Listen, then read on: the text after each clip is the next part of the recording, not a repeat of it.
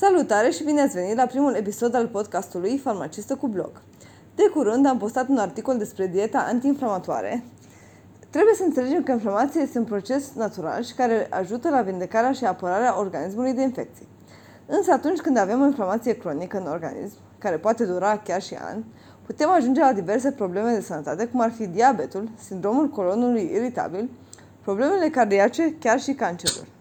Mai departe vom discuta ce putem face pentru a reduce inflamația din organism și pentru a preveni aceste afecțiuni.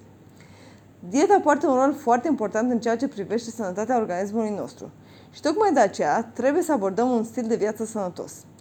Ce înseamnă un stil de viață sănătos? Înseamnă o alimentație bună, sport și un somn odihnitor. Ca și alimente, ar trebui să evităm alimentele foarte rafinate, cum sunt produsele din făină albă, produsele cu mult zahăr adăugat, biscuiții, produsele de patiserie, carnea procesată, cum sunt cârnații și salamurile. De asemenea, produsele cu un conținut foarte ridicat de zahăr pot produce inflamație și tocmai de aceea trebuie să reducem carbohidrații din dieta noastră.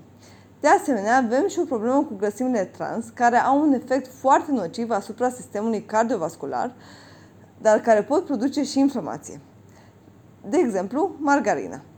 Dar chiar și uleiurile din semințe prelucrate, cum ar fi uleiul de porumb sau de floarea soarelui. Tot așa pot produce inflamație prin dezechilibrul concentrației de omega-3 și 6. Alcoolul, la fel, are efecte foarte nocive asupra organismului și poate produce inflamație. În ceea ce privește dieta corespunzătoare, trebuie să mâncăm cât mai multe alimente întregi, alimente care nu au fost procesate. Putem să ne referim la dieta mediteraneană, care include doar carbohidrați din surse integrale, cum ar fi cerealele integrale, pâinea din făină integrală, pastele integrale. De asemenea, consumarea unei cantități suficiente de legume și fructe. Consumarea uleiului de măsline ca și sursă principală de grăsimi și consumarea peștelui cel puțin două porții pe săptămână. Pentru mai multe informații, vă rog să consultați articolul Dieta antiinflamatoare, partea 1. Vă las linkul în descriere. De asemenea, va urma partea a doua a articolului în care vom discuta mai multe despre alimentele antiinflamatoare. Mulțumesc pentru atenție și nu uitați să dați follow și să vă abonați la rețelele de socializare.